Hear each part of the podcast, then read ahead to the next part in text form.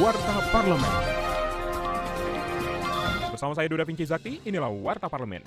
Wakil Ketua Komisi 10 DPR RI Hetifah Jaifudian mendorong Lembaga Anti Doping Indonesia atau LADI lebih proaktif memberi edukasi kepada masyarakat terutama para atlet tentang makanan dan minuman yang masuk kategori doping. Menurutnya banyak aturan baru yang mungkin sudah dirilis World Anti Doping Agency atau WADA tetapi belum tersosialisasi di kalangan olahragawan. Politisi praksi Partai Golkar ini mengatakan dapat memahami keinginan LADI untuk menjadi organisasi independen. Namun menurutnya tetap perlu pengawasan. Baginya pengawasan dapat dilakukan oleh Kemenpora, Kemenkes, dan institusi lain yang ditunjuk pemerintah.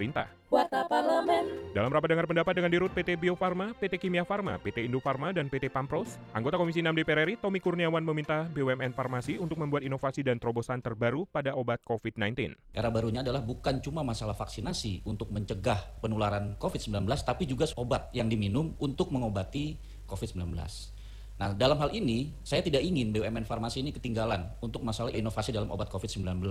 Saya meyakini, Pak, bahwa BUMN farmasi ini mampu untuk membuat hal tersebut. Jangan sampai kita terus membicara masalah vaksin, masalah PCR dengan harga dan lain sebagainya, tapi kita juga tidak bicara masalah kesehatan masyarakat, yaitu obat COVID-19 yang bisa didapatkan e, di rumah sakit-rumah sakit dan juga menekan angka kematian. Kinerja Wakil Rakyat simak media sosial DPR RI.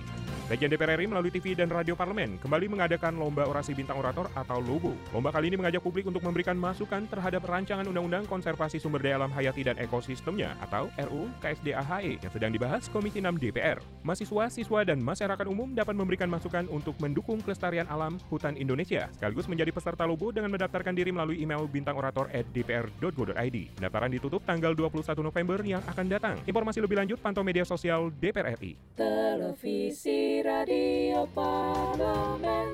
Demikian Warta Parlemen, Produksi TV dan Radio Parlemen, Biro Pemberitaan Parlemen, Sekjen DPR RI.